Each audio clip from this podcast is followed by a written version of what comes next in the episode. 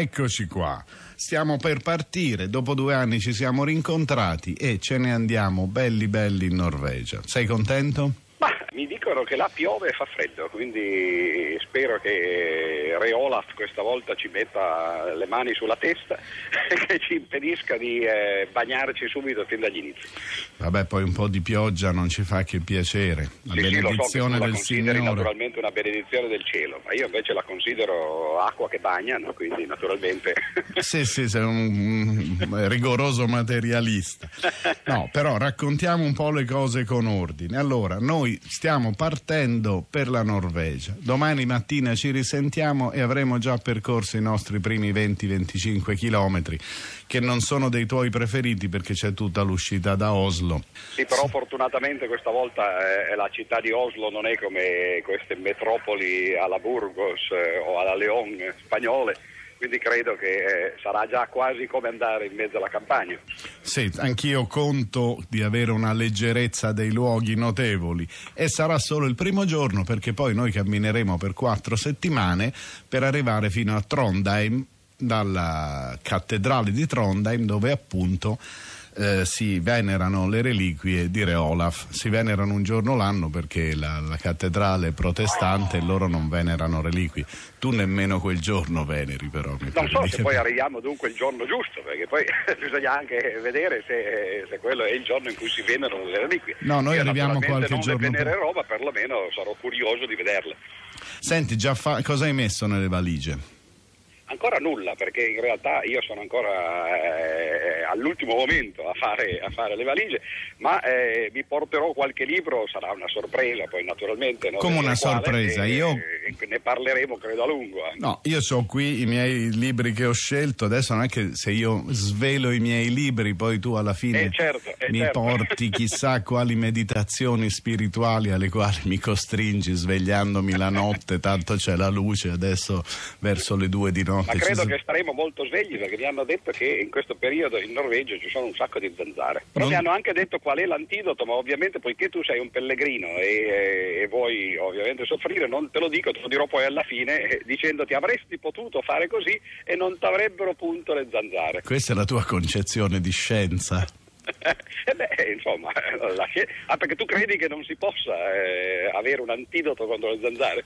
No, io credo che la scienza raggiunge delle acquisizioni per il bene delle della- dell'umanità, nel qual caso io in questo caso specifico sarei l'umanità e tu mi comunichi in qualità di scienziato cosa devo fare. Io ti comunico come salvare l'anima e tu mi dici come non mi faccio pinzare dalle zanzare. Eh no, perché per salvare l'anima tu ti devi far pensare, questa è la cosa interessante. Allora ti devi far pinzare anche tu per salvare io non ho l'anima. l'anima, quindi non la posso salvare. E dove l'hai messa l'anima? Eh, non l'ho mai avuta, non me l'hanno data, sono partito diciamo così con un handicap o forse con una leggerezza in più nel nostro cammino. Senti, allora io però che sono, come sai, sono un ragazzo sportivo, accennerei a quali sono i libri che mi porto io. Eh, Io mi porterò il Richard Evans in difesa della storia, che penso affronterò soprattutto con Alessandro Barbero, il nostro storico, che è un libro bellissimo che io ho letto e dico sempre che dovrei rileggere. Ecco, l'occasione buona per rileggersela che è una grande riflessione sulla possibilità di fare storia e sulla possibilità che esista una differenza fra la narrativa e la storia, cioè eh, quando una cosa è vera e quando è falsa. Quindi sostanzialmente è un libro di logica, credo. Eh, infatti sento dei, eh, La- degli echi di Sì, conversazioni sì. che abbiamo già fatto. Senti delle vibrazioni, quindi forse probabilmente gli ultimi giorni, quando l'avrò riletto tutto, ti farò delle domande. Va bene. Poi mi sono portato un libro che ho l'impressione mi sia stato suggerito proprio da te due anni fa, il Thomas Kuhn, La struttura delle rivoluzioni scientifiche, Ah, benissimo. che è una cosa che io ho trovato veramente illuminante e che ti ha fatto fare una eh, bellissima figura davanti alla mia costruzione del sapere, perché dice le Cadevo di fronte alla tua signora. No, beh, magari. Perché eh, dice più o meno il rovescio di quello che dici tu, però tu me l'hai consigliato e questo mi pare una cosa di grandissima apertura Beh, intellettuale. anche perché effettivamente quello è un po' un classico della letteratura filosofico-scientifica, diciamo, è un classico della filosofia della scienza del Novecento, che io appunto non condivido in larga parte, ma di cui potremo poi ovviamente parlare. No, ma infatti era, è questa la bellezza, che tu ti sei sforzato, poi me ne sono accorto leggendoli, mentre ero lì che sul rovescio delle scatole dei fiammiferi segnavo questi libri che mi consigliavi, che praticamente tu consigliavi, mi consigliavi libri che dicono quello che dicevo io, invece esatto, di consigliare esatto, tanto quello che mi dicevi te me l'avevi già detto. No? troppi dubbi. sì, sì, sì, se no poi andavo via di testa. E poi il libro che tu sicuramente sai che io avrei portato e quindi eh già, giusto. Massimo Piattelli Palmarini e Fodor, gli errori di Darwin che non poteva mancare, anche perché io l'ho inserito nella tua riflessione scientifica. Cioè tu mi hai spiegato che la scienza dice sempre la verità, che la scienza procede sempre, quindi penso che questo, che è l'ultimo libro sull'argomento, sia quello che contiene la verità e che, che è al termine di questo processo, al termine, insomma, al punto nel quale siamo arrivati di questo processo. O... Io spero veramente che sia l'ultimo, perché soprattutto che sia l'ultimo scritto da gente che non è del campo, come sono per l'appunto Fodor e Piattelli Palmarini, e che, i quali sono dei linguisti, dei neurofisiologi, e dunque quello che dicono sul darwinismo naturalmente lascia il tempo che trova. E infatti questo libro è stato criticatissimo, ma avremo naturalmente tempo sì. di, eh, di parlarne. Ma neanche tu sei del campo però. No, io infatti non, non, scrivo libri sul darwinismo, ho scritto un libro su Darwin, ma semplicemente in cui raccontavo i suoi eh, libri divulgativi, diciamo così. Ho letto i suoi libri, che è una cosa molto diversa. Non mi permetterei mai di eh, attaccare idee di Darwin o anche semplicemente di dire che sono corrette, proprio perché è, è un campo non mio. Invece loro l'hanno fatto in maniera anche abbastanza eh, avventata, io credo, no?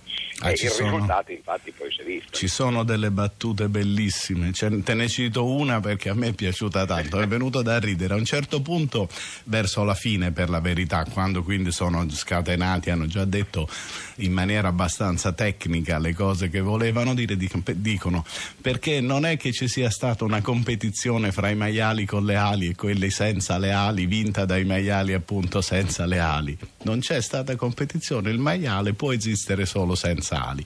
Naturalmente non ha nulla a che fare col darwinismo, perché poi molte delle critiche che si fanno eh, a Darwin e alle sue teorie sono proprio fatte in questo modo, cioè si attaccano quelli che in gergo vengono chiamati cavalli di paglia. Si dice Darwin ha detto questo, cosa assolutamente falsa, no? e poi facilmente lo si smonta. D'altra parte poi l'argomento di Piattelli Palmarini e di Fodor no? è un argomento utilitaristico che è lo stesso che si usa spesso negli ambienti che tu conosci, cioè eh, dal punto di vista religioso si dice Darwin ha sbagliato perché se avesse ragione noi avremmo torto. Ecco, Piattelli Palmarini e Fodor dicono esattamente la stessa cosa, dice se Darwin avesse ragione, una parte per esempio della linguistica no, eh, vabbè, non avrebbe il diritto di dire le cose che noi vogliamo dire. beh certo questo è molto comodo di dire Darwin ha sbagliato perché altrimenti se avesse, se avesse detto eh, no. il, il, vero e il giusto, no? noi non avremmo ragione di esistere. Po- posso, Capisco che dal loro punto di vista sia... Posso dirlo a rovescio, posso, di, posso dirlo a rovescio, loro dicono Chomsky e la linguistica contemporanea, la, la grammatica generativa, queste cose qua, hanno fatto delle scoperte che dimostrano che il darwinismo, almeno nel, non nella parte del, dell'evoluzione, ma nella parte delle modalità nelle quali l'evoluzione si manifesta,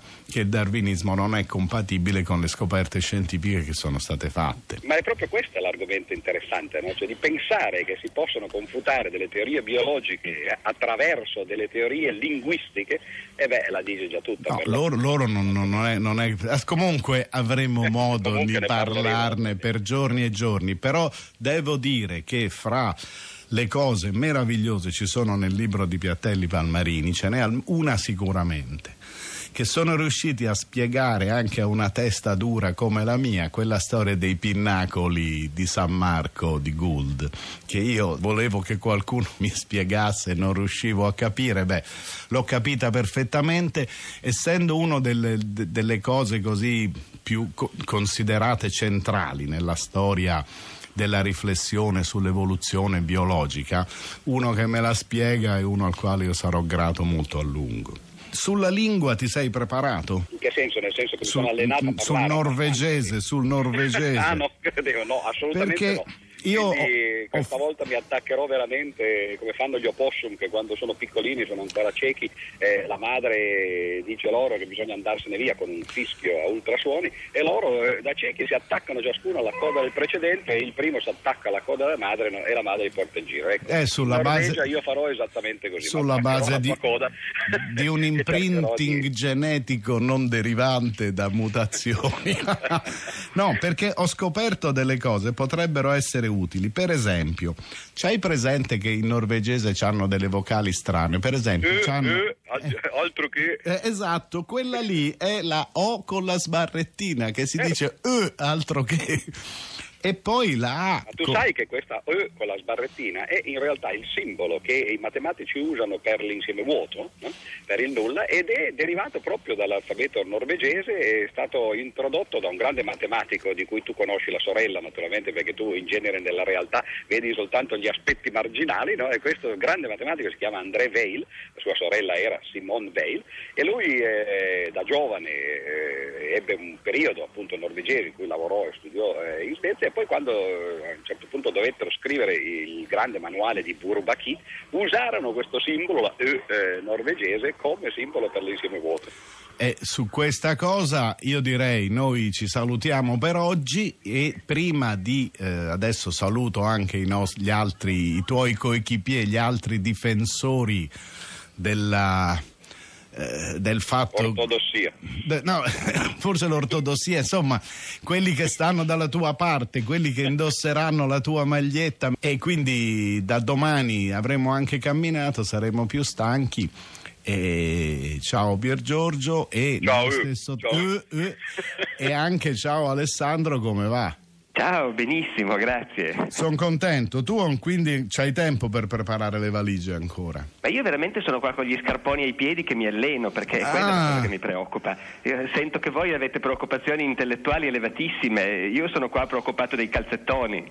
No, ma che sono le preoccupazioni vere, perché poi la scienza alla fine deve servire pure a qualcosa, no? E con i calli ai piedi poi oltretutto non ragioni bene. Ma i calli, sai, sono una cosa che è sopportabile, sono le vesciche che veramente fanno paura. Sì, no. Comunque ti Infatti. sei comprato le scarpe nuove. Ho comprato le scarpe nuove, calzettoni antistress poi se mi rimane un po' di tempo studierò il norvegese, ma quello non lo garantisco comunque. Sì, c'hai qualche giorno, c'hai un po' più di una settimana per Eh il sì, norvegese. io ho un po' più di tempo di voi. Poi un fondamento ce l'ho perché quando ero ragazzo e pieno di energie avevo studiato un po' di antico nordico per leggere le saghe tipo quella di Olaf in originale. Con Ma- una gran fatica ci riuscivo, però ho dimenticato tutto. Devo vedere se riesco a rinfrescarlo un po'. Cioè, ci riuscivi veramente, sapevi il norvegese? No, eh, sì, l'antico nordico con, con vocabolario ben inteso, eh, però qualcosina riuscivo a, riuscivo a capire. Ancora adesso quando vedo una scritta in una lingua scandinava mi sembra di capire cosa vuol dire, ma in realtà poi non è vero niente di solito. Quindi sei tu il nostro interprete ufficiale, essendo l'unico che ne sa almeno qualcosina vagamente. Se incontriamo dei vichinghi mi impegno a provare a fraternizzare, sì. Ah, sì, sì, ma forse è meglio allora stare più tranquilli. Tu che libri ci porti? Che libri ti porterai dietro? Ci hai pensato? Ma io veramente, devi dirmi se è un obbligo della trasmissione, perché altrimenti io pensavo di non portarmi assolutamente niente. No, allora fai benissimo, fai benissimo. Non è un obbligo della trasmissione, è Un consiglio amichevole. Eh, sì, è più un consiglio amichevole, una necessità esistenziale, perché poi ci sono i momenti nei quali c'hai bisogno anche un po' di, di- di di uscire oppure di entrare nella vasca, per esempio. Per i momenti di quel genere sono incerto se farlo, ma può darsi che mi porti un binocolo per osservare il volo degli uccelli. Eh, Ah. Sto tornando alle passioni giovanili, poi tra- trascurate a lungo mi sono rimesso a fare birdwatching.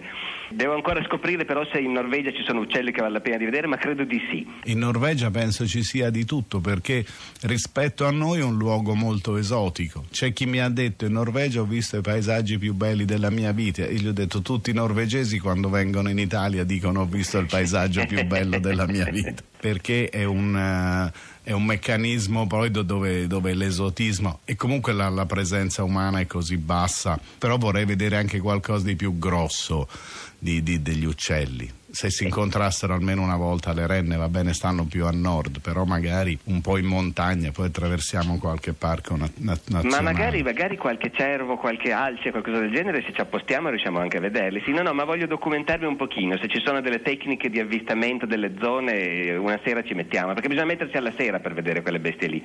E se non c'è la sera? Dormire di solito. Noi siamo lì con quelle cose che non c'è, c'è sempre luce. Quindi tu dici non c'è sera, loro non escono per niente. Ma prima o poi dovranno uscire uscire. Usciranno, usciranno. Va bene, allora ti ringrazio tanto, ci vediamo presto sulle, sulle, rive di un lago norvegese, mi pare di ricordare, e adesso abbiamo anche il nostro Lorenzo Sganzini che è l'altro eroe di questa impresa. Ciao Lorenzo. Eccomi qua, ciao, buongiorno ciao. a tutti. E tu invece ci hai eh, pensato a delle letture oppure anche tu mente sgombra? No, no, no, anch'io sto cercando, devo dire che non c'è moltissimo, però eh, lascerò a casa il Don Chisciotte che mi ha accompagnato negli ultimi cammini, ho trovato eh, un libro di un altro eh, norvegese, eh, di un altro ribelle della strada che è il Peer Gunt di eh, Ibsen, spero di ah. avere pronunciato giusto il nome, insomma, ecco, quindi eh, il, il, Don Chisciotte scandinavo forse, ecco, quindi sarà questo il libro, questa pièce teatrale che eh, mi sta già accompagnando in questi giorni e credo che mi accompagnerà perché sono di nuovo eh, avventure di un eroe della strada. E come equipaggiamento su cosa puntiamo? Non ho visto le, le, ancora i dislivelli ma credo che qui è il mio terreno perché la Norvegia è un po' come la Svizzera e quindi eh, è montagna, quindi eh, scarpe con eh, eh, scarpe alte quindi che, che, che, proteggono le caviglie, poi insomma sacco leggero assolutamente. Quello assolutamente.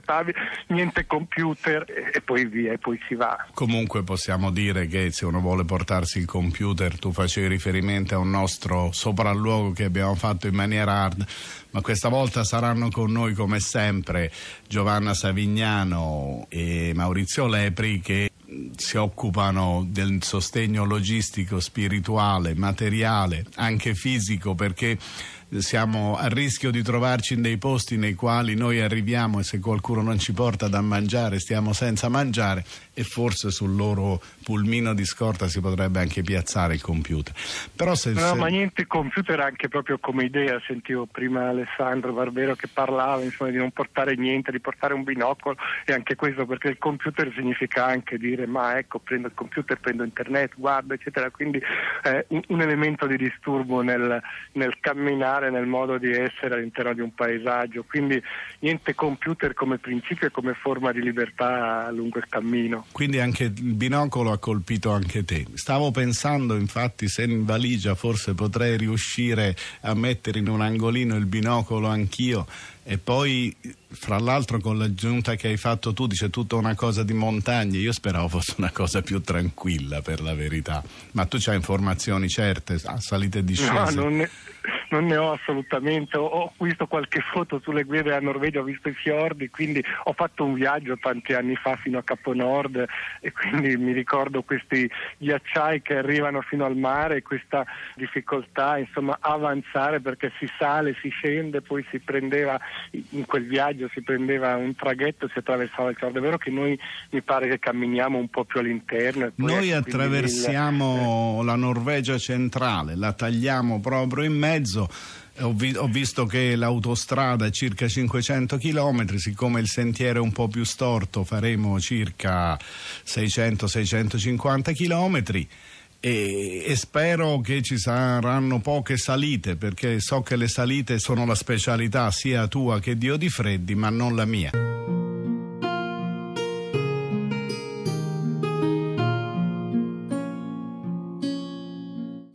Buongiorno da Sergio Valsania e Pier Giorgio Di Freddi. Eccoci qui ormai nei pressi di Oslo, ma dopo esserci goduti eh, le, la prima notte senza notte praticamente. Sì, naturalmente separati, eh, teniamoci bene eh, in testa questo. È stato bellissimo perché effettivamente la sera eh, ieri naturalmente era la giornata più lunga dell'anno, tutti sappiamo, il 21 giugno, e eh, il sole qui è tramontato verso la mezzanotte. Tramontato per modo di dire, perché il cielo è rimasto azzurro scuro per un paio d'ore, e poi al mattino alle due e mezza uno si chiederà come fai a saperlo, perché il giorno prima io effettivamente essendo arrivato tardi con l'aereo ho guardato prima di andare a dormire e il sole stava nascendo alle due e mezza. Quindi praticamente ci sono un 3-4 ore di penombra e poi il resto è luce. E per noi è una, una dimensione molto strana nella quale vivere perché ieri dopo cena ci siamo, siamo incamminati per fare un giretto per prendere una boccata d'aria ed era era ancora assolutamente pieno giorno. Invece la mattina siamo usciti per iniziare veramente il nostro cammino e l'abbiamo fatto in compagnia di alcuni amici norvegesi che ci tenevano moltissimo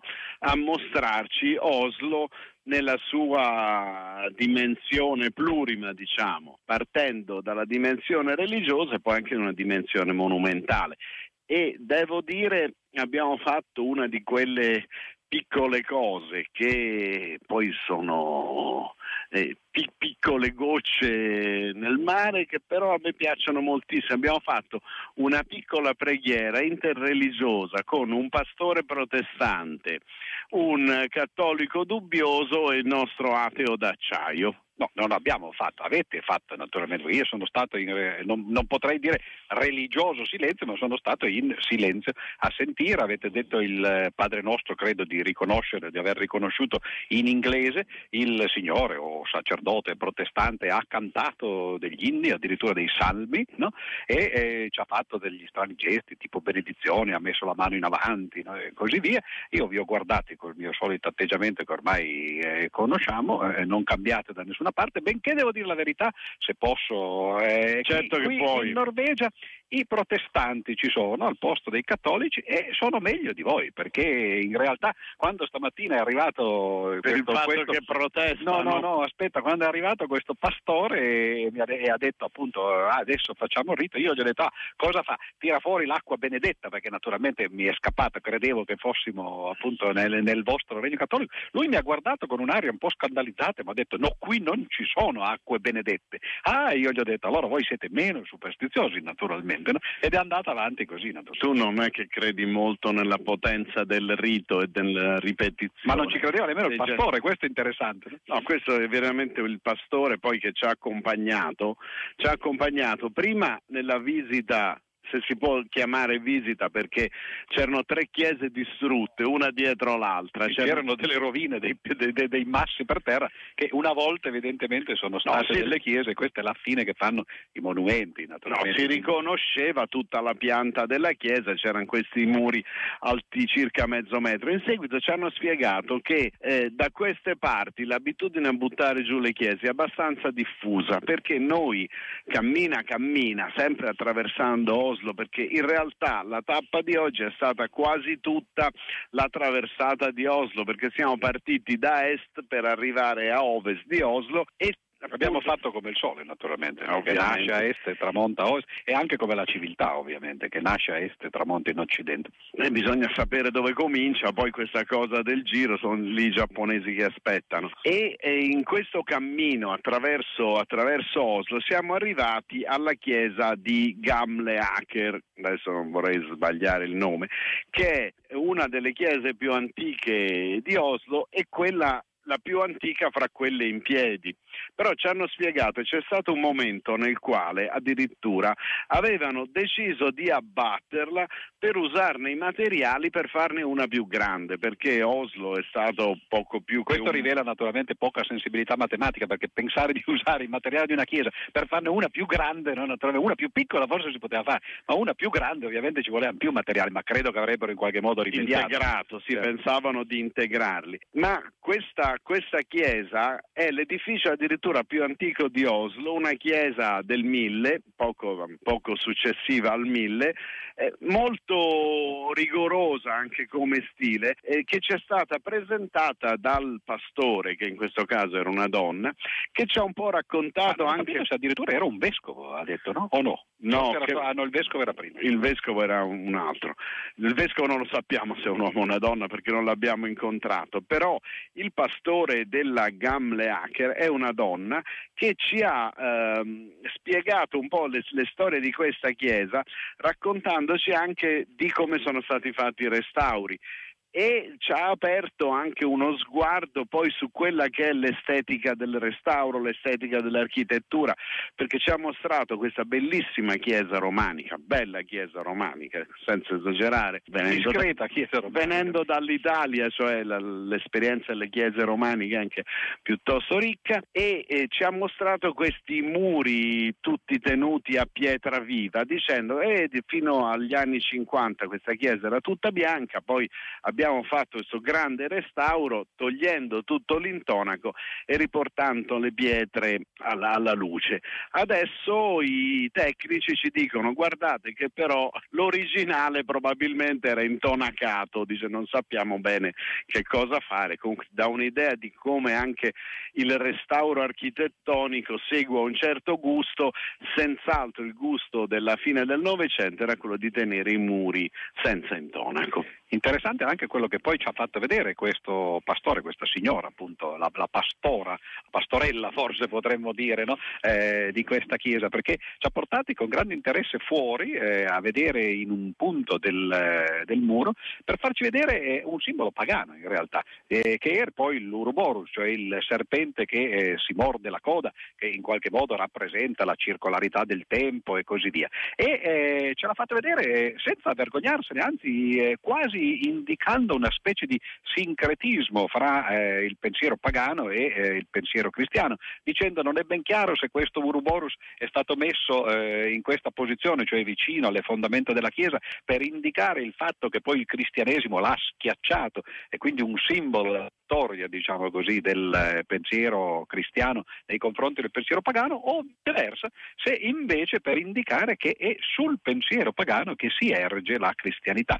Ma questo detto da un pastore, quindi detto da un sacerdote come sarebbe da noi, no? è una cosa abbastanza interessante. Eh, poco dopo ci ha portati nel cimitero, che era lì adiacente alla chiesa, e di fronte alla tomba di un signore dell'Ottocento, eh, che è stato anche lui un innovatore dal punto di vista religioso, ci ha fatto una lunga lezione, che credo sia durata 15-20 minuti, nel frattempo era ricomparso, forse miracolosamente, il sacerdote della prima chiesa, quello delle benedizioni, e ci hanno raccontato di questo movimento movimento pietista che c'è stato nell'Ottocento e di questa tradizione da una parte pietista e dall'altra parte anche anti-istituzionale della Chiesa protestante. Il fatto che eh, si pensi da, da, da parte di eh, una parte perlomeno dei fedeli che eh, non ci deve essere una Chiesa che in fondo è fine a se stessa, bensì tutto ciò che viene fatto e tutto anche quello che viene guadagnato in qualche modo, messo insieme da un punto di vista economico, deve essere poi dato ai vicini, come li chiamava poi lei, Neighbors. Ecco, tutto questo di nuovo è molto interessante, fatto dall'interno della Chiesa, come se ci fossero due chiese sovrapposte, parallele, intrecciate dal punto di vista protestante, una che è quella che noi chiameremmo appunto la Chiesa istituzionale e dall'altra invece c'è eh, questa Chiesa, eh, quella che forse noi identifichiamo nel cristianesimo, nel cattolicesimo con la teologia della liberazione, cioè i preti che vanno al popolo no, e così via. Non so se tu sei d'accordo su questo. No, eh, sai, l- è il problema della Chiesa, tutte le ah. chiese hanno sempre avuto due anime, la Chiesa trionfante, ma sì, la Chiesa trionfante e la Chiesa povera, la necessità che ci siano i mezzi per testimoniare, i mezzi per rendere gloria a Dio, per costruire le grandi chiese e la necessità di essere povera, che sono due, due elementi che eh, hanno sempre al loro interno una tensione che poi è una delle caratteristiche del, del, cristianesimo e del cattolicesimo che di solito si tende a rendere anche nella tensione fra idea paolina e idea giovannea della Chiesa, cioè due idee della Chiesa che devono per forza coesistere nessuna delle due è superiore all'altra, però sono due elementi abbastanza distanti. Beh, però in questo caso stamattina perlomeno io poi naturalmente non sono molto addentro alle tradizioni protestanti, in particolare norvegesi, ci vedevo una certa critica in realtà alla Chiesa istituzionale. Anche questo sottolineare ad esempio che appunto questa grande Chiesa romanica in fondo poi non sia stata distrutta per costruirne una maggiore proprio per evitare di dirottare i finanziamenti, i soldi eh, a costruire un edificio che in fondo eh, fa la sua funzione anche così com'eno e invece per usare no, queste, eh, eh questi denari, diciamo così, no, questi finanziamenti per aiutare poi la comunità. Quindi questo... Ah, la, la, chiesa, la storia della Chiesa del, di tutta la Chiesa e di quella cattolica è anche la storia di santi come San Francesco che ogni tanto nella storia della Chiesa sono mandati dal Signore come dono alla Chiesa e sono quelli che rifondano la Chiesa e le ridanno quella, quello slancio, poi in fondo anche Giovanni XXIII è stata una figura di questo tipo che eh, pongono una critica forte all'assetto della Chiesa chiedendole di fare un passo in avanti, di trasformarsi, di cambiare un po'. E tra l'altro San Francesco è stato citato espressamente questa mattina in questo sermoncino o pistolotto, come si vuol dire, no, che ci è stato fatto di fronte alla tomba di questo signore. È stato paragonato questo religioso appunto a, a San Francesco. E tra l'altro mentre loro parlavano io guardavo in giro perché sempre un po' mi distraggo durante questi discorsi e c'erano molti uccellini che venivano eh, nei dintorni di questa tomba. Non so se anche questo signore amasse e riuscisse a parlare agli uccellini come si racconta nella mitologia francescana, alla quale naturalmente io non credo nemmeno la parola. Ma... Però però di questo signore ci hanno raccontato anche che una parte delle radici della socialdemocrazia eh, norvegese e di tutti i, i paesi scandinavi dipende anche da questi movimenti pietistici che ci sono stati non solo in Norvegia ma anche in Svezia, anche in Finlandia e che hanno avuto storie leggermente diverse perché eh, queste sono chiese nazionali, cioè il capo della chiesa norvegese è il re di Norvegia, come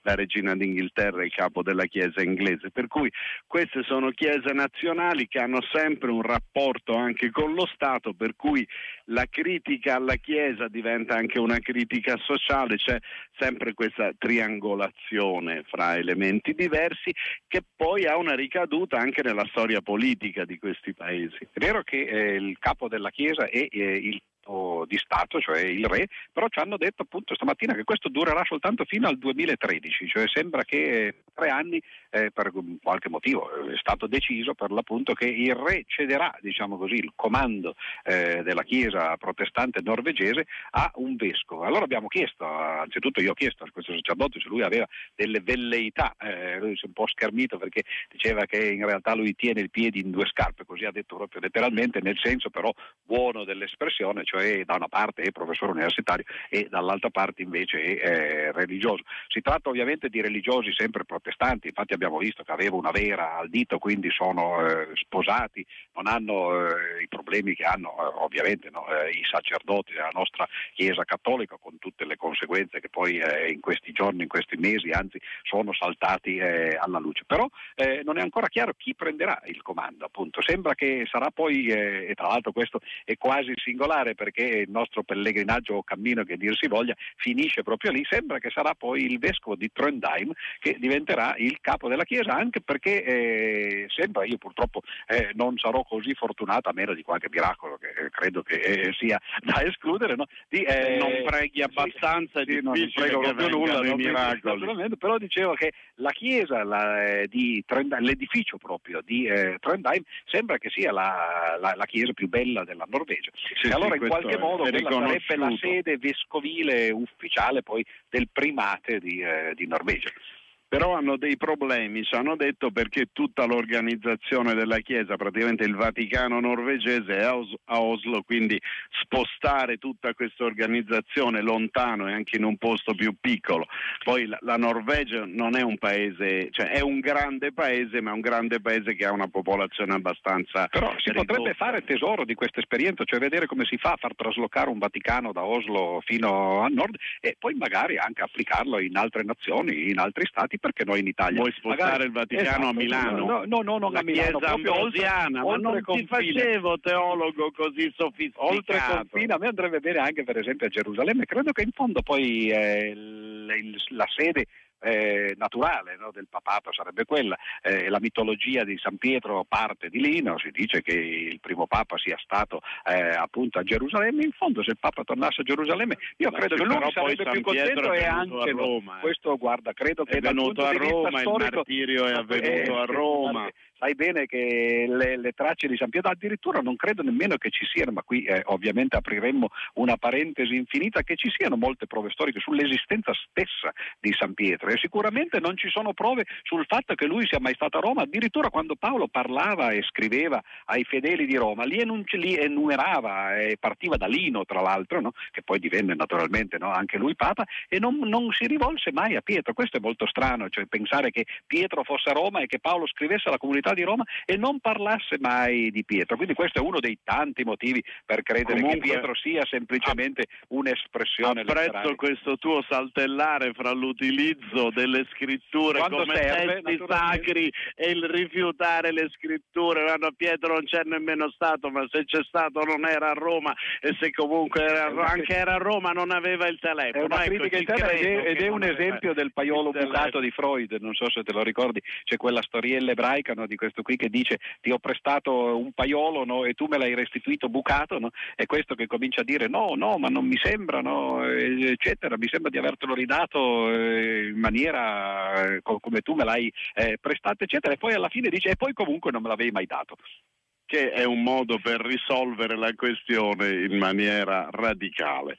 Comunque dobbiamo anche dar conto del fatto che i nostri amici norvegesi ci hanno consegnato le nostre credenziali da pellegrino e molto generosamente tra l'altro perché ci hanno fatto un numero enorme di timbri. Nella prima giornata già siamo riusciti a eh, raggranellare ben tre timbri. A collezionare tre timbri molto carini e poi loro sono veramente...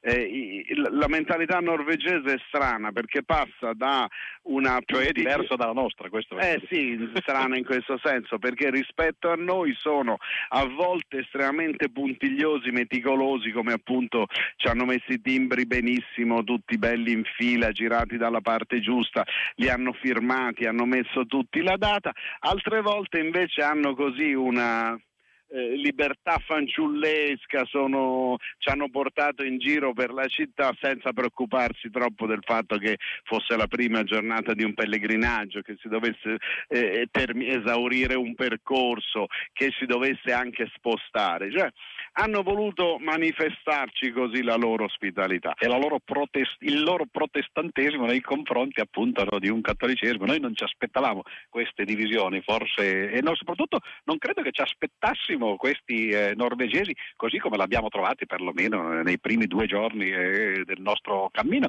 perché eh, ci immaginavamo i norvegesi, eh, come poi si, si diceva, no, eh, viaggiando come dei nordici puntualissimi, precisissimi, eccetera. Invece abbiamo trovato un popolo non soltanto soltanto le persone potuto, eh, con cui abbiamo avuto a che fare, ma anche quelle che vedevamo in giro per i parchi, eccetera, molto spensierati, molto tranquilli, eh, teutonici da una parte, ma eh, dall'altra parte quasi avulsi no, dalla vita quotidiana, forse si stanno godendo, de, e questo è, è, ciò da cui siamo partiti per l'appunto in questa nostra conversazione quest'oggi, si stanno godendo questo, queste 3-4 giornate no, di, eh, di, sole e di luce, perché poi naturalmente presto ritornerà il buio, presto eh, si chiuderanno di nuovo in casa con tutte le conseguenze del caso per l'appunto. No? E quindi probabilmente per loro questo è il momento più felice dell'anno, addirittura benché il tempo non sia poi così caldo, cioè c'è un venticello, si sta bene, ma insomma vestiti, sono tutti seminudi, eh, anche le donne eh, a gambe nude. Sì, perché dobbiamo dare conto della visita al parco, perché praticamente il gran finale della giornata è stata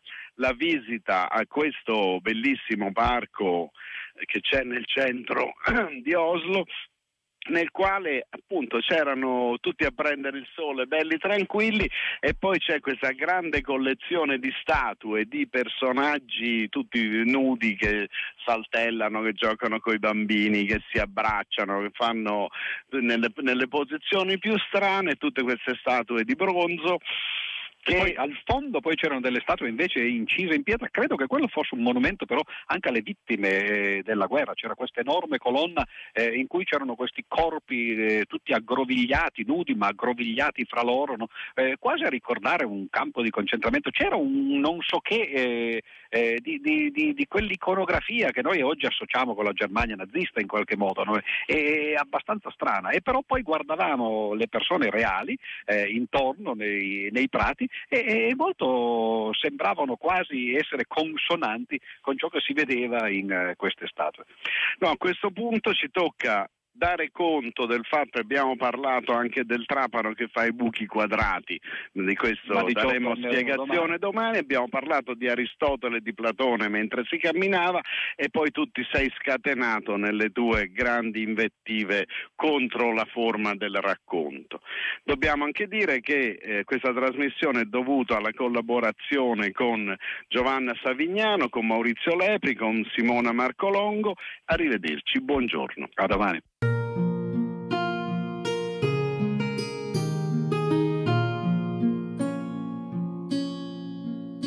Buongiorno, siamo di nuovo Sergio Alzania e Pier Giorgio Di Freddi che dalla Norvegia vi raccontiamo le nostre avventure di pellegrini che si fanno ogni giorno più complicate perché la nostra logistica ci sostiene appena ed è una cosa abbastanza complicata, abbiamo scoperto, andare in giro per la Norvegia, perché il sentiero... bisogna conoscere il norvegese, questo naturalmente è... non ci siamo preparati a sufficienza. Questo aiuterebbe, ma poi anche conoscendo il norvegese, in realtà non ci sono poi così tanti norvegesi in giro, per cui molto spesso capita che si cerchi la strada e non ci sia nessuno a portata di mano a cui chiedere devo andare di qua o devo andare di là. Che non ci siano norvegesi in giro non significa che poi ci sono eh, persone di altre nazionalità, è proprio deserto, cioè si cammina per lunghi chilometri anche su questa via di Olaf e credo che siamo gli unici pellegrini sulla via di Olaf. Non so se poi arrivati a Trondheim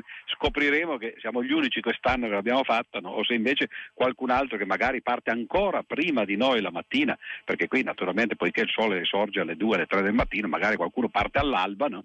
e quindi alle 4. Noi invece partiamo molto veloci, ma non così veloci. Sì, i nostri orari infatti dovranno essere un po' rivisti perché abbiamo scoperto che non riusciamo poi a fare i 23-25 km che dovremmo fare se ci alziamo con i nostri ritmi leggermente laschi, ecco. Credo che questa sia una leggera, leggerissima, anzi appena accennata critica a, eh, a, me che in realtà la mattina poi faccio gli esercizi spirituali, devo, devo, dire tutte le mie preghiere laiche, eccetera, quindi non è che posso proprio partire alle 6, ma domani magari salto alcune preghierine e farò ecco, qualcosa ecco. di più conciso. E comunque diciamo che in ogni caso ne valeva la pena perché di dire per... le preghierine, sì, certo. Dire le preghierine sempre, ma anche di fare questo, questo percorso perché ne abbiamo avuto appena un assaggio, siamo ancora abbastanza alla periferia di Oslo, siamo in mezzo a una zona dove ci sono tantissimi campi da golf. Infatti questo è molto pericoloso perché dobbiamo, stiamo passando su questo percorso ma ci sfrecciano da tutte le parti queste palline. Stamattina c'era addirittura eh, letteralmente un'intera scolaresca che stava prendendo lezione, il campo era invaso dalle palline ma molte di queste naturalmente passavano eh, pericolosamente vicine no, eh, alla nostra testa e ovviamente no, un colpo di testa no, eh, di, di, pallina da golf non sarebbe la cosa migliore, benché essendo questo un pellegrinaggio, eh, Olaf ci tiene la mano sulla spalla, sulla testa e sicuramente siamo ci, preserva, ci preserva dalle palline. Esatto, siamo tranquilli e siamo anche in dei posti veramente molto belli perché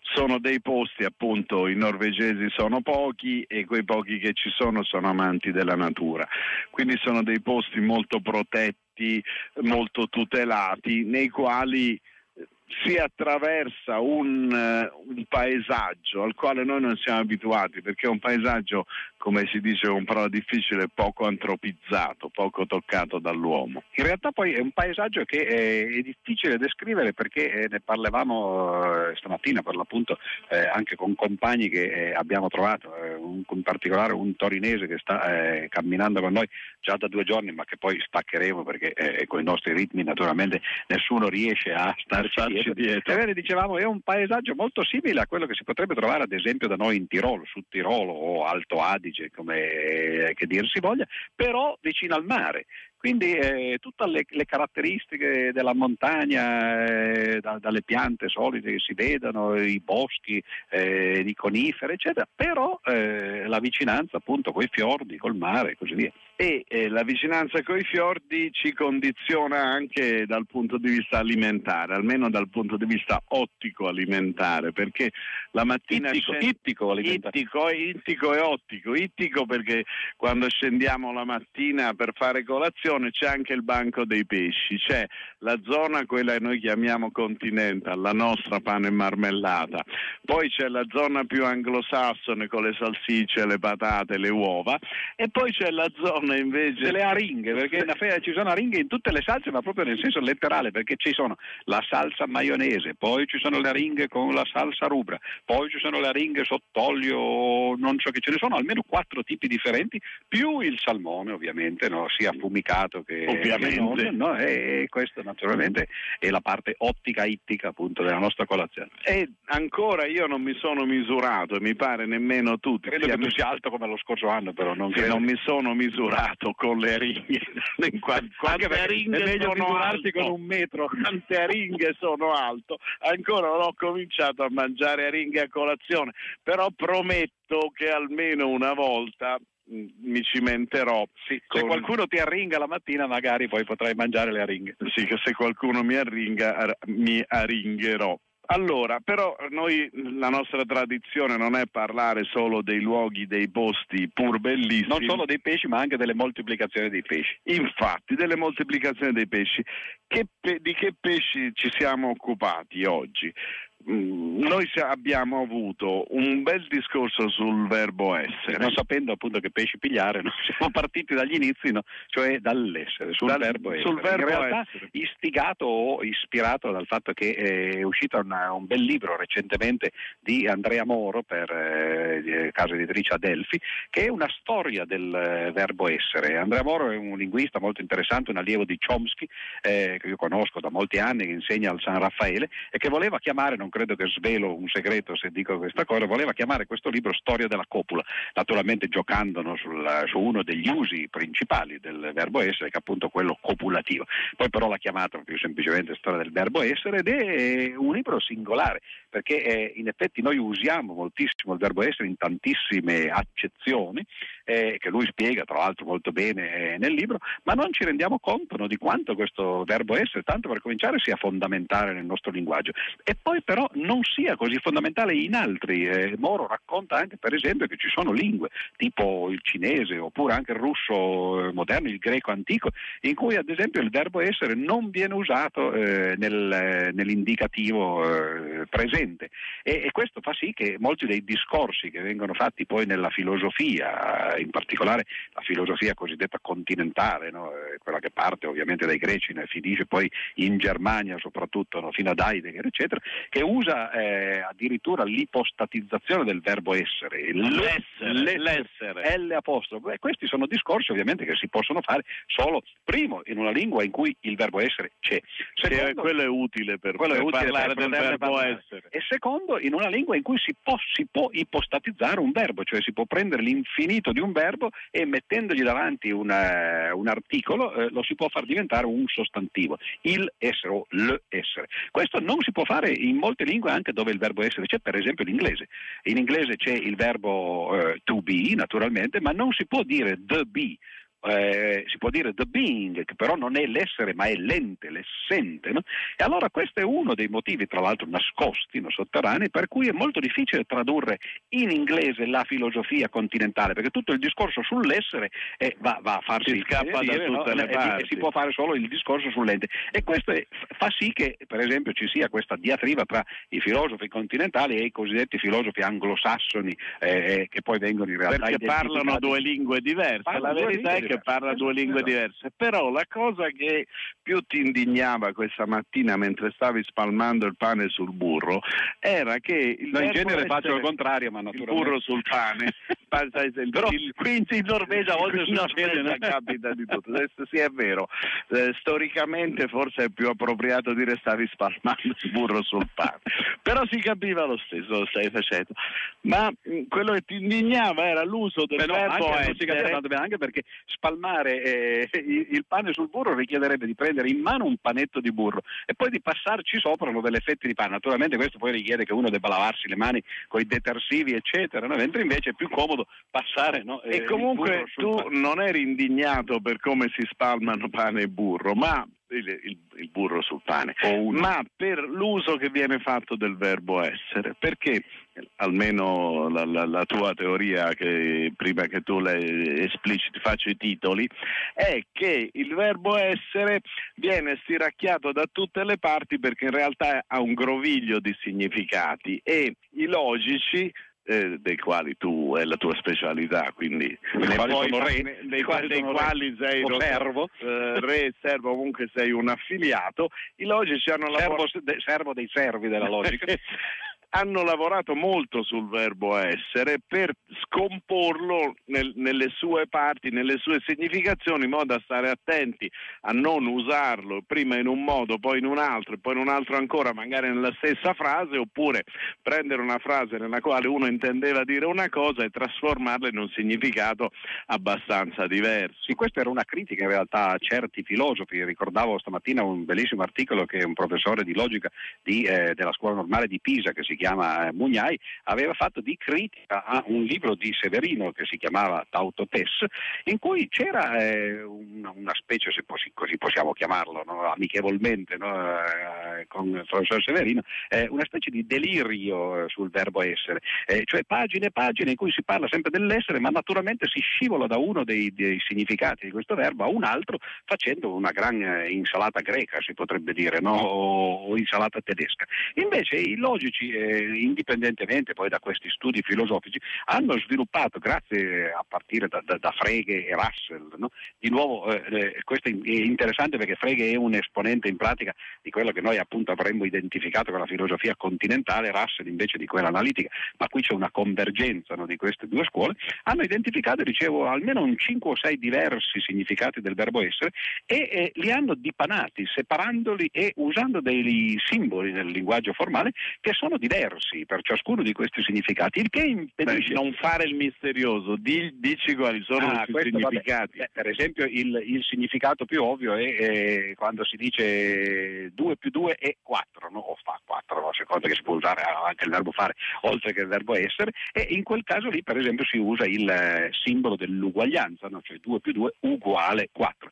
Ma se noi diciamo per esempio eh, il pellegrino è un uomo, ecco che in questo caso eh, eh da una parte parte c'è eh, il pellegrino, dall'altra parte c'è l'uomo, cioè c'è un individuo e una classe, e questa è l'appartenenza di eh, un individuo a una classe.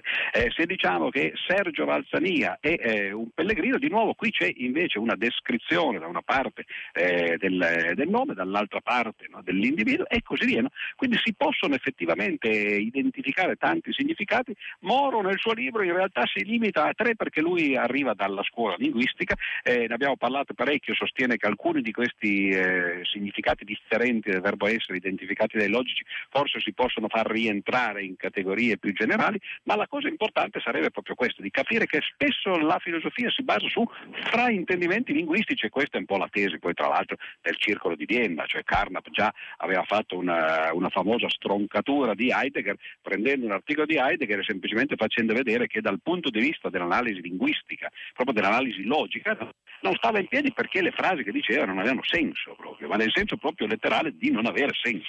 Ma tutte le cose di senso tu hai sempre detto che non hanno senso, quindi ah, rischiamo, rischiamo di perderci. Invece ricordiamo però quella cosa bellissima di Aristotele sul verbo essere, perché Aristotele in una lingua nella quale appunto il verbo essere era ancora sorgivo, individua nel verbo essere solo una funzione temporale.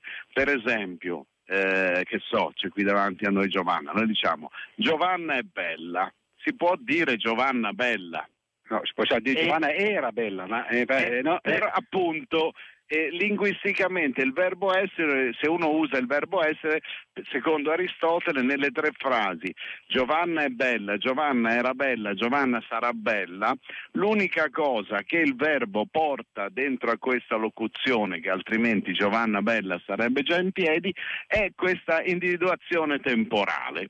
E questa è una delle, de- de- delle sono prime... tutti e tre, tra l'altro, tutti e tre aspetti copulativi, con tutto rispetto naturalmente per Giovanna, no? Eh, perché eh, in quel caso lì eh, c'è una declinazione di questo aspetto copulativo, il passato, il presente e il futuro. E come dicevo prima, alcune lingue, eh, ancora oggi, per esempio il russo eh, moderno, non usano questo aspetto al presente. Ma la cosa interessante è che non lo usava nemmeno il greco antico.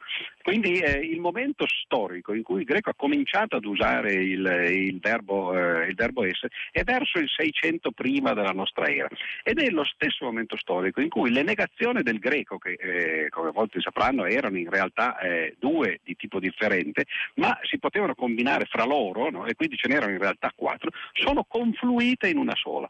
Allora ci si trova in un momento storico verso il 600 prima della nostra era in cui il verbo essere che prima non c'era viene in essere, se posso dire così. E le negazioni che prima erano molte diventano una sola. E allora non è strano che qualcuno, nel caso particolare Parmenide, si preoccupi di vedere che cosa succede quando metti insieme queste due cose. E allora lo studio del non essere, il famoso paradosso del non essere che è paradossale perché se il non essere fosse qualche cosa allora, Allora sarebbe. È uno studio in realtà linguistico, no? cioè della particella non che era nuova perché eh, faceva convergere, confluire significati diversi della negazione, e del verbo essere che era nuovo pure lui perché prima non c'era. no? E allora questo smitizza un pochettino no? queste cose che spesso vengono insegnate ai licei o nelle superiori no? come eh, quasi masturbazioni mentali dei filosofi. no? Dice, ma come si può immaginare uno di andare a preoccuparsi del non essere? Beh, era una cosa che aveva un senso storico. Era appena arrivato, era una novità. E dici, chi saranno questi qui? Vediamo che cosa fanno. Ma un'altra cosa che ci siamo detti, questa invece ce la siamo detta a pranzo, perché il parlare fa circolare il cervello dentro, la- la- il, cer- fa il sangue dentro il, dentro il cervello, e poi ci si siede e allora si arriva a stringere un po'. E, e Soprattutto è più facile parlare quando si è seduti a tavola che non quando invece eh, si è su certe salite come oggi, che ne abbiamo fatte parecchie. eh, ne abbiamo fatte su e giù. E sempre con questo elemento di drammatizzazione alla ricerca dei segnali, perché non ce ne sono molti, anche se sono molto carini e a volte ben messi, però quando spettacolarmente ne abbiamo mancato uno, che probabilmente non c'era nemmeno perché poi ce l'hanno indicata la strada, abbiamo fatto una- uno strappo in salita impressionante, assolutamente gratuito. Forse se posso dire eh, il miglior segnale che abbiamo visto è eh, ci, ci sono dei cartelli in cui c'è un pellegrino, un camminatore con uno zaino che cammina e c'è una freccia.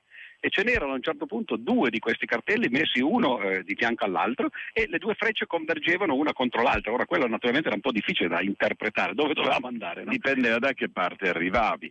Però la grande comunicazione che è venuta fuori, siccome appunto Di Freddi sa tutto, è stata sulla percentuale, solo quello però. solo quello, la percentuale di credenti fra gli scienziati, che è Ah, abbastanza bassa. A me è piaciuta molto perché più gli scienziati eh, si allontanano così dalla fisicità della materia per arrivare a delle astrazioni matematiche, più si scopre che aumenta, ma aumenta anche di parecchio, cioè mi pare triplichi, la percentuale di scienziati credenti, cioè i matematici, quelli che si occupano di matematica pura, quindi dell'astrazione, dello studio poi più impalpabile perché i fisici si occupano di materia anche se la materia scappa, scappa da tutte le parti o i chimici anche la materia già un po' più grossolanizzata l'astronomia insomma le stelle saranno lontane ma ci sono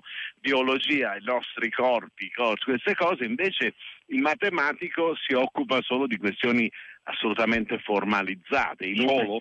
I numeri non si sa neanche se ci siano, cioè c'è tutto un grande dibattito, ma i numeri ci sono, sono pure sono un'invenzione dell'uomo. Ecco, quando si arriva a occuparsi di queste cose che hanno un contenuto di astrazione enorme, allora Dio è più presente. Sì, però eh, naturalmente no, no, non crediamo che ci siano molti credenti ciò nonostante, perché in realtà i dati sono questi, detti molto brevemente. I eh, biologi hanno fatto un'indagine nell'Associazione Mondiale di Biologia e hanno scoperto che eh, soltanto 4% dei membri dell'Associazione Mondiale di Biologia si dichiara credente in qualunque forma che significa che i biologi, proprio perché sono a contatto quotidiano col darwinismo, con l'evoluzione, eccetera, evidentemente si sentono molto lontani dalla religione, invece eh, i membri della Royal Society, che è la grande accademia eh, di cui è stato presidente Newton, per esempio, molti anni fa, naturalmente, molti secoli fa, ebbene nella Royal Society solo il 5% degli scienziati si dichiara di essere credenti, eh, nella eh, National Academy of Science eh, statunitense eh, lì addirittura il 7% sono credenti però la, la, maggioranza di quel piccolo numero di credenti, 7%, si dichiara eh, o, ate, o, pardon, o, ebrea o protestante. Invece i matematici sembra che arrivino fino al 15-16%, il che però anzitutto è sempre una minima eh, percentuale, perché significa che l'85% anche dei matematici, che sono creduloni, no? in realtà non credono. Però poi bisogna stare attenti perché quando si va a chiedere ai matematici che tipo di religione loro seguono, è una religione eh, che per esempio io non avrei difficoltà a dire di seguire pure io, cioè la religione del logos, eh, come lo si intenderebbe nel greco antico, eh, cioè della ragione, dell'ordine, nel credere che l'universo sia ordinato e che questo ordine si estrinsechi in, eh, in un'astrazione che poi è la matematica alla fine. No? Quindi molto diverso naturalmente dalla religione istituzionale. Però attenzione, queste sono cifre interessanti, cioè anche nei, tra i più creduloni soltanto il 15% si dichiara credente, dunque l'85%, 90%, 95% a seconda delle categorie degli scienziati eh, non sono... È bella questa individuazione dei matematici come dei creduloni. Comunque, purtroppo neanche oggi, neanche oggi possiamo dire eh, come si fa a fare i buchi quadrati Guarda, col trapano. Allora, sarà, diventerà il nostro tormentone. Il nostro tormentone comunque domani giuriamo che sveleremo questa cosa. Vi ricordo che eh, siamo in onda anche perché Giovanna Savignano, Maurizio Lepri e Simona Marcolongo lavorano con noi e quindi ci consentono di andare in onda e poi anticipo che abbiamo visto dei bei paracarri. Questa è una eh, complicato adesso in due parole spiegare. non sono paradossi, attenzione. No, no, paracarri perché i paracarri sono importanti, però nella storia di queste trasmissioni i paracarri hanno avuto un loro ruolo, un ruolo che non vogliamo rinnegare qui.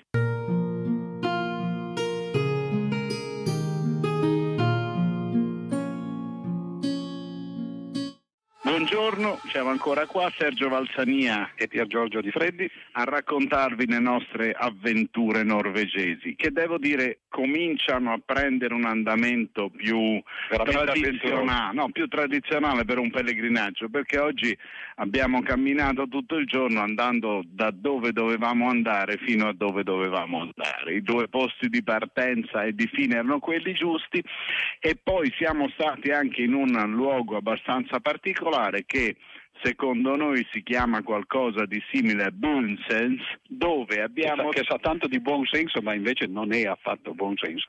No, dove abbiamo visto un grosso cippo che forse segnala una delle partenze possibili per il cammino di, di, Olaf, perché come tutti questi cammini poi hanno delle partenze a raggiera, come a Santiago si può arrivare partendo da molti punti anche verso il, la tomba di Olaf, verso Trondheim si può andare partendo da diversi posti. Però io sostengo che quella fosse la tomba di Olaf, che in realtà eh, a Trondheim ci sia poi magari la culla in cui è nato, perché qui c'era una lapide che sembrava veramente una tomba con sopra scritto l'anno di morte e eh, la dicitura eh, Re Olaf, eh, re dei vichinghi o dei normanni o dei Comunque era vicino a una chiesa ma non era certo. in mezzo a un museo e noi possiamo no, interpretarla anche nell'altro modo. Poi per cominciare un po' a spiegare come vanno le cose, diciamo noi siamo partiti da Oslo però non abbiamo seguito il cammino est il percorso quello più tradizionale, diciamo, ma abbiamo seguito il cammino ovest che fa una specie di deviazione appunto verso ovest e poi si ricongiunge all'altezza di un lago che passeremo a bordo di una nave con il cammino est poi per diventare percorso unico.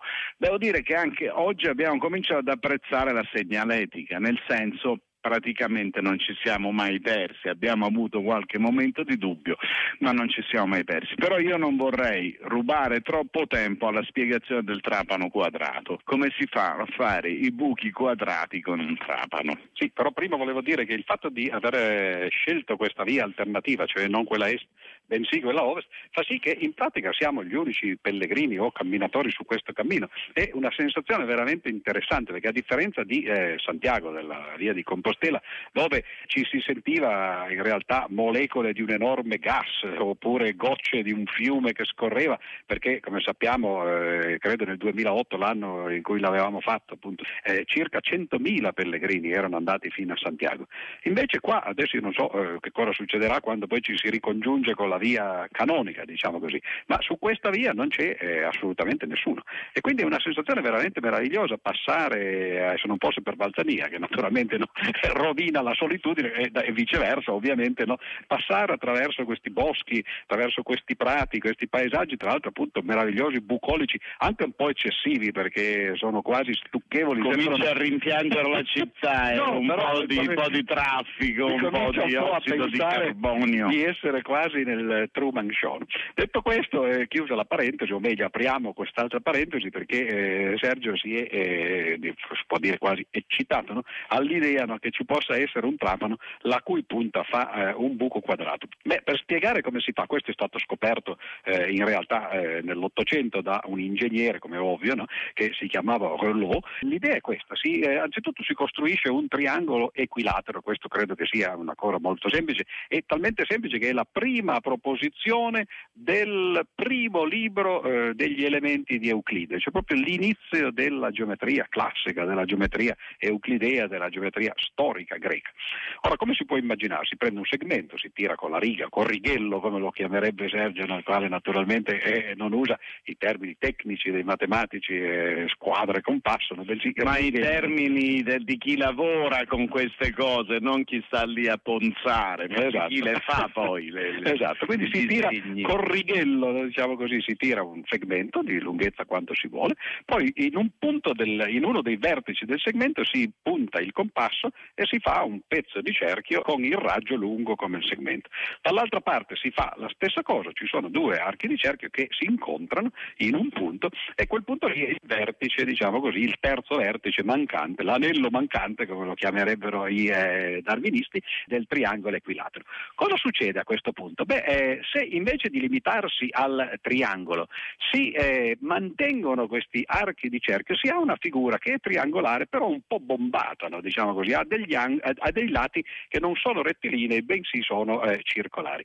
Ora, la cosa interessante è che poiché abbiamo fatto questi eh, tre pezzi di cerchio puntando sempre il compasso con un raggio che è uguale al lato, beh, si ha una figura molto strana perché ha la stessa ampiezza eh, in qualunque direzione. Cioè, se noi prendiamo praticamente una guida no, e cerchiamo di vedere quant'è l'ampiezza della guida in cui questo triangolo può essere inserito, è sempre la stessa ampiezza.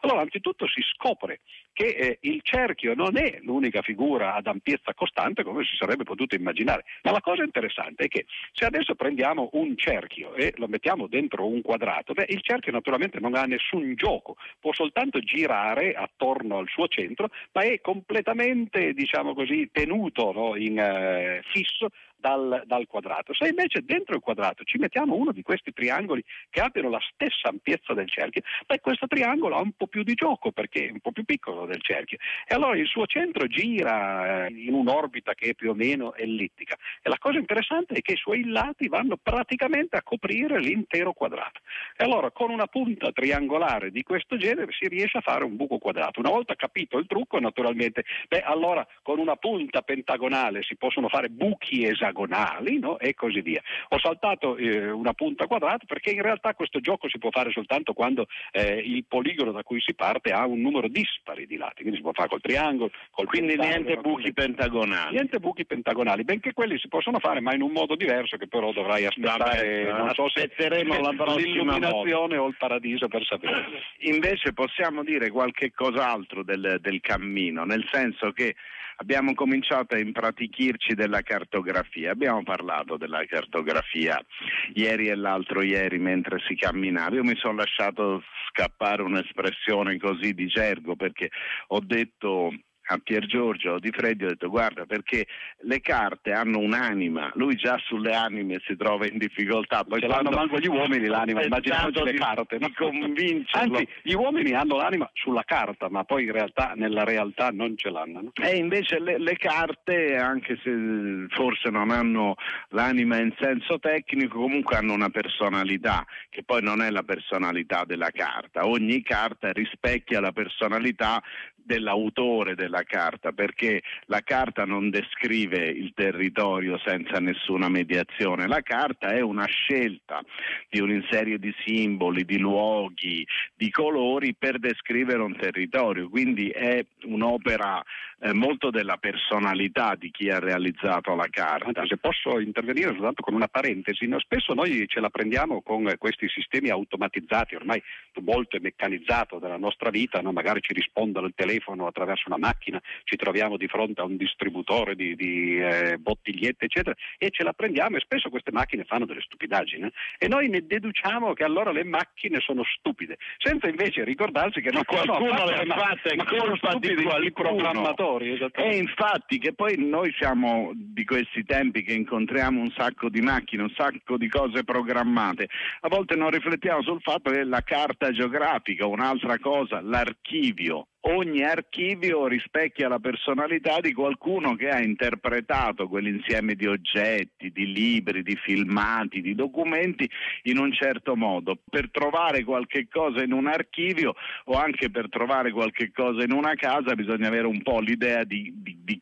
qual è l'ordine nel quale è stato organizzato. Tra l'altro anche le biblioteche ovviamente sono organizzate in maniera differente. Io ricordo l'impressione eh, che ho avuto quando eh, agli inizi, molti molti anni fa, ormai sono andato per la prima volta negli Stati Uniti d'America e eh, in università anzitutto si poteva accedere alle biblioteche, mentre per esempio da noi nelle biblioteche nazionali bisogna fare domanda per avere il libro, eccetera. E tu accedi in queste biblioteche che sono organizzate non in ordine alfabetico oppure peggio ancora in ordine semplicemente casuale, cioè quando arrivano i libri vengono semplicemente catalogati uno dietro l'altro, bensì organizzate per argomenti. E allora la cosa meravigliosa è che tu vai a cercare in queste biblioteche un libro che, di cui conosci l'esistenza e che stai cercando, ma nel momento in cui l'hai trovato, intorno ad esso ti trovi una costellazione di volumi che parlano dello stesso argomento no? e che tu magari non avresti mai scoperto.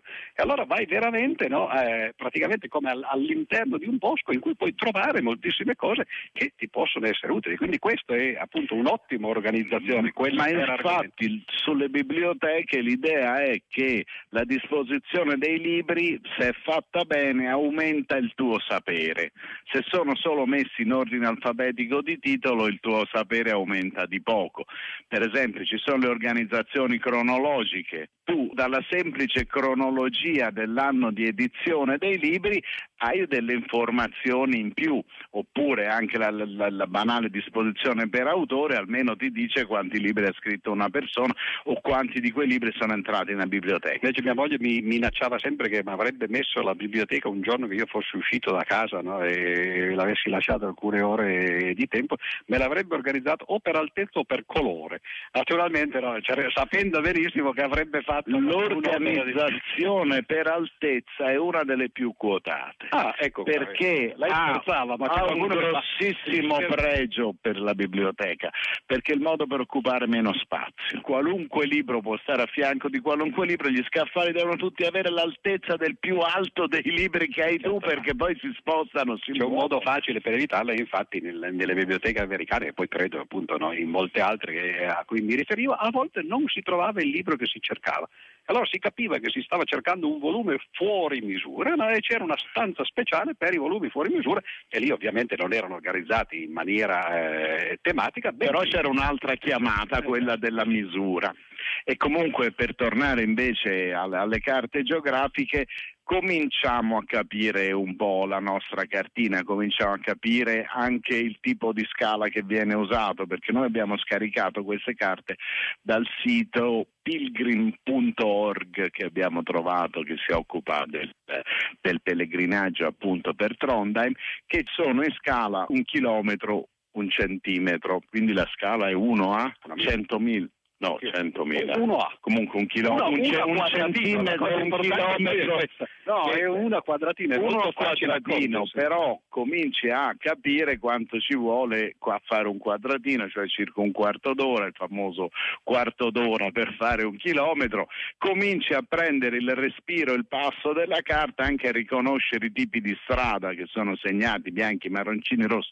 Insomma, noi cominciamo a organizzarci in queste cose. Maggiore difficoltà abbiamo avuto questa mattina nella scelta dei tempi, perché ci eravamo dati un tempo che poi per una serie di ragioni abbiamo mancato, ma non di molto, di alcuni minuti. Solo che quando si è con nodi freddi, mentre si discute su chi è arrivato prima, chi è arrivato dopo, ma come mai, ma non dovevi arrivare, ma dice dovremmo sincronizzare gli orologi e parte una discussione sulla teoria della relatività, cioè perché gli orologi sì, si possono possono sincronizzare, ma poi si desincronizzano, non c'è l'orologio buono, ma non è una questione di orologio buono, se uno sta in alto, uno sta in basso, tant'è che la cosa bella che mi ha detto oggi, ci sono delle particelle che partono dal Sole, ci mettono 8 minuti ad arrivare alla Terra, però hanno una vita solo di una decina di secondi. Beh, questa è la scoperta, una delle grandi scoperte della relatività speciale, questa di, eh, di Albert Einstein del 1905, il fatto che ciascuno di noi ha eh, un orologio No? E eh, i nostri orologi possono anche essere sincronizzati quando noi ci troviamo tutti insieme agli inizi no, di un viaggio, poi quando però ognuno se ne va a fare il suo viaggio, beh, gli orologi cambiano perché possono eh, in realtà rallentare a seconda della velocità. Più si va veloci, no, più eh, le distanze si accorciano, cioè quando noi ci guardiamo diventiamo più sottili, diciamo così, e più invece i tempi si dilatano.